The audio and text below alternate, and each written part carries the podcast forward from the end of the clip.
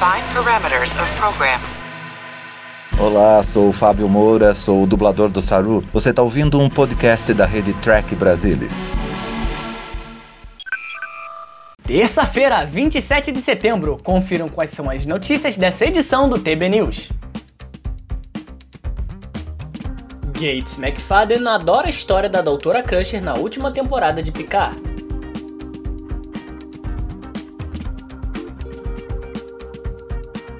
Em Alonso Myers, fala da segunda e da provável terceira temporada de Star Trek Strange New Worlds.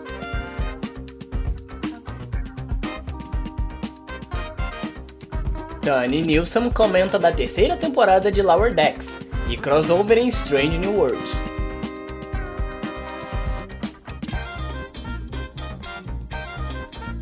Morre a atriz Louise Fletcher, a bajoriana Kai Wynn de Star Trek Deep Space Nine. Apertem os cintos, eu sou Marcelo Madruga e o TB News 133 está no ar. Então, acionar!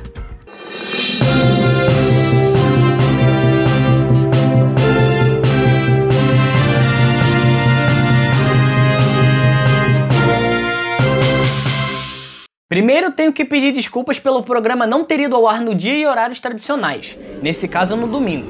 Com um pouco de atraso devido a problemas operacionais, vamos com o TB News extraordinariamente nessa terça, mas o próximo volta à nossa programação normal de domingo, ok? Vamos ao trabalho. 2022 viu a morte de outro artista conhecido pelos fãs de Star Trek, agora com a perda de Louise Fletcher, a atriz que interpretou a Kai Wynn em Star Trek Deep Space Nine. As notícias do falecimento de Louise Fletcher foram divulgadas pela primeira vez na noite da última sexta-feira, com um representante da atriz afirmando que ela morreu em sua casa na França. Ela tinha 88 anos. A carreira de Fletcher remonta à década de 1950, trabalhando consistentemente no cinema e na televisão até a década de 2010, com seu último papel na série de televisão Girl Boss, em 2017. Fletcher ganhou um Oscar por interpretar a enfermeira Ratchet no filme de 1975 One Flew Over the Cuckoo's Nest, também recebendo um prêmio BAFTA e um Globo de Ouro. Ao longo de sua carreira, ela foi homenageada com vários elogios adicionais, incluindo duas indicações ao Emmy Awards. Os fãs de Star Trek conhecem Fletcher por seu papel recorrente de Win Adami, aparecendo 14 vezes em 7 temporadas de Star Trek Deep Space Nine.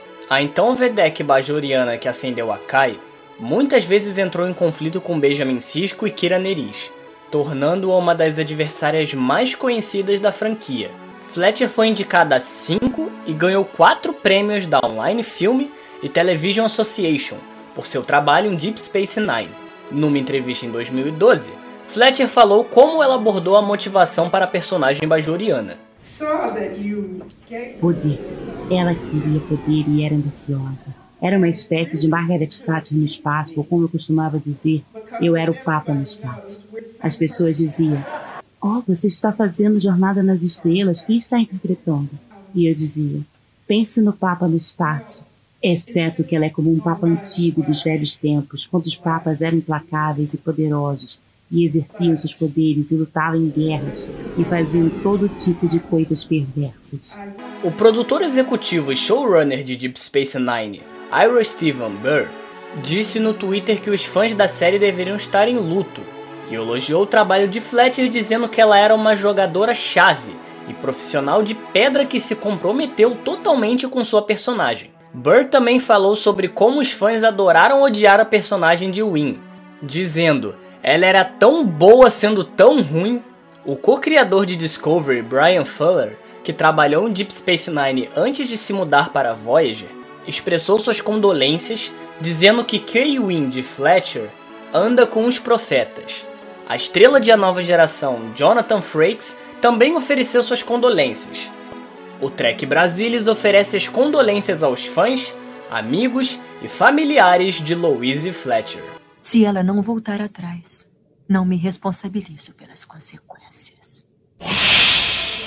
Estamos na metade da terceira temporada de Star Trek Lower Decks, e no Star Trek Day, a dubladora Tawny Nilsson falou do que está por vir na nova temporada que está no ar, e mais algumas informações sobre sua próxima aparição em live action, no crossover de Strange New Worlds. Eu acho que a melhor coisa de ter uma terceira temporada para qualquer programa é que você tem espaço agora. Você tem espaço para explorar e aprofundar e dar às pessoas mais nuances, especialmente para um desenho animado de 22 minutos. É incrível que o Mike McMahon e os escritores conseguiram extrair de todos os nossos personagens, para realmente mostrar a você sobre eles, sobre o mundo e sobre a frota estelar. Na terceira temporada você terá muito mais profundidade emocional. As piadas são mais fortes porque conhecemos esses personagens muito melhor. Tudo ao redor parece uma jaqueta quente e aconchegante que você tem há anos. E é espaço para improvisos. Passei tanto tempo fazendo improviso e fazendo comédia que fico bem tranquila quando alguém diz não. Eu estou tipo, tudo bem, mas também não vou parar de fazer. Então, tem um monte de coisas que eu improvisei, especialmente no crossover com Strange New Worlds. Há muitos. Eles realmente nos convidaram para tocar e colaborar de uma forma que foi muito revigorante. E ter o Jonathan Frakes no comando foi perfeito.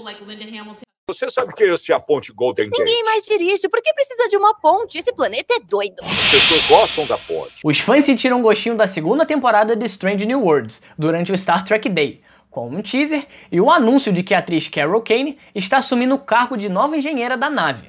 O showrunner da série, Henry Alonso Myers, deu mais algumas dicas de como os fãs devem esperar essa próxima temporada. Eu diria que é mais sobre o que deu certo na primeira temporada, mas eu também diria que, de certa forma, é diferente.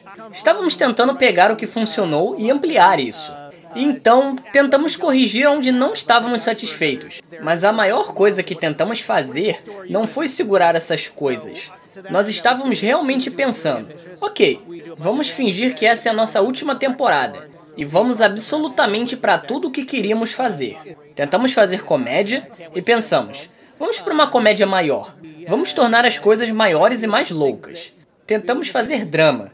Então queríamos realmente ir ao fundo das coisas e fazer episódios que fariam você chorar. Uma das coisas que eu queria fazer era uma correção que eu sinto que não fomos capazes de realmente tocar em cada personagem. Nós trabalhamos muito duro para tentar dar a cada personagem seu momento no show. Essa é a coisa mais difícil sobre a série, mas conseguimos com Ortegas, de Melícia Navia. Ela consegue seu momento na segunda temporada. E francamente, eu gostaria de poder ter mais episódios para todos, porque temos esse elenco incrível.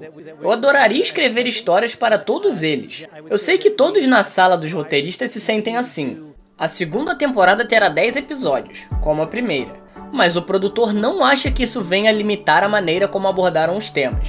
Pelo contrário, sua impressão é que episódios, a princípio, que pareciam bobos, como The Elysium Kingdom, agradaram o público. I mean, it's, it's, you, you know, you, you, uh... Esse foi um episódio ao mesmo tempo bobo e angustiante. E acho que todos os episódios, se você está fazendo 25 ou apenas 10, realmente tem que entregar isso. Acho muito importante não perdermos tempo com o público. Queremos ter certeza que você está realmente tendo uma experiência emocional, que os personagens realmente possam passar uma jornada que significa algo. Isso realmente não muda. Eu gostaria que tivéssemos mais episódios, para que pudéssemos explorar mais sobre nossos personagens, porque eu amo eles. Perguntado quando espera uma sinalização do estúdio para a terceira temporada, disse: Eu diria qualquer dia agora, você sabe. Aqui está a verdade. Nossos parceiros de rede, eles estão administrando um negócio. Eles têm uma maneira que eles têm que fazer as coisas. Eles têm coisas diferentes que eles têm que verificar. Eu sou paciente. Apesar de não haver sinal verde, a equipe já pensa e escreve sobre a terceira temporada. Sim, há trabalho sendo feito na terceira temporada, oficialmente ou não. Dobra fator 2. Acelere. O painel de Star Trek Picard na convenção 56 Year Mission em Las Vegas, no final de agosto, incluiu Gates McFadden, que falou um pouco sobre a terceira temporada. A atriz elogiou o desempenho de Michelle Hurd e afirmou que a história e a escrita é a melhor de Crusher na franquia. Eu só tenho que me gabar da Michelle Hurt. Meu Deus, eu tenho que dizer, sou uma coreógrafa e fiz coreografia de dublês, mas ela faz algo tão radical e brilhante. Só de vê-la ensaiar, ela é ótima. Sobre a história da Dra. Crusher, bem, foi fabuloso. Em primeiro lugar, eu gostaria de dizer uma coisa, e esse é um elenco incrível de pessoas.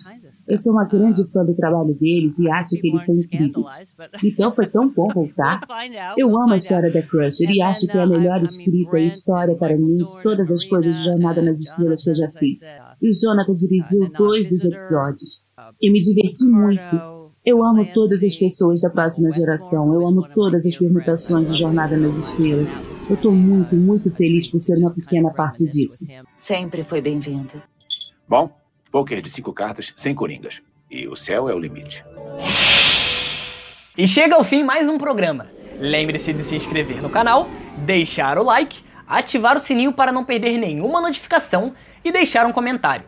Estamos quase chegando em 10 mil inscritos. Esse foi o TB News, que volta na semana que vem. Novidades de Star Trek, fiquem de olho no nosso site, lá no trekbrasilis.org. Um abraço e vida longa e próspera a todos.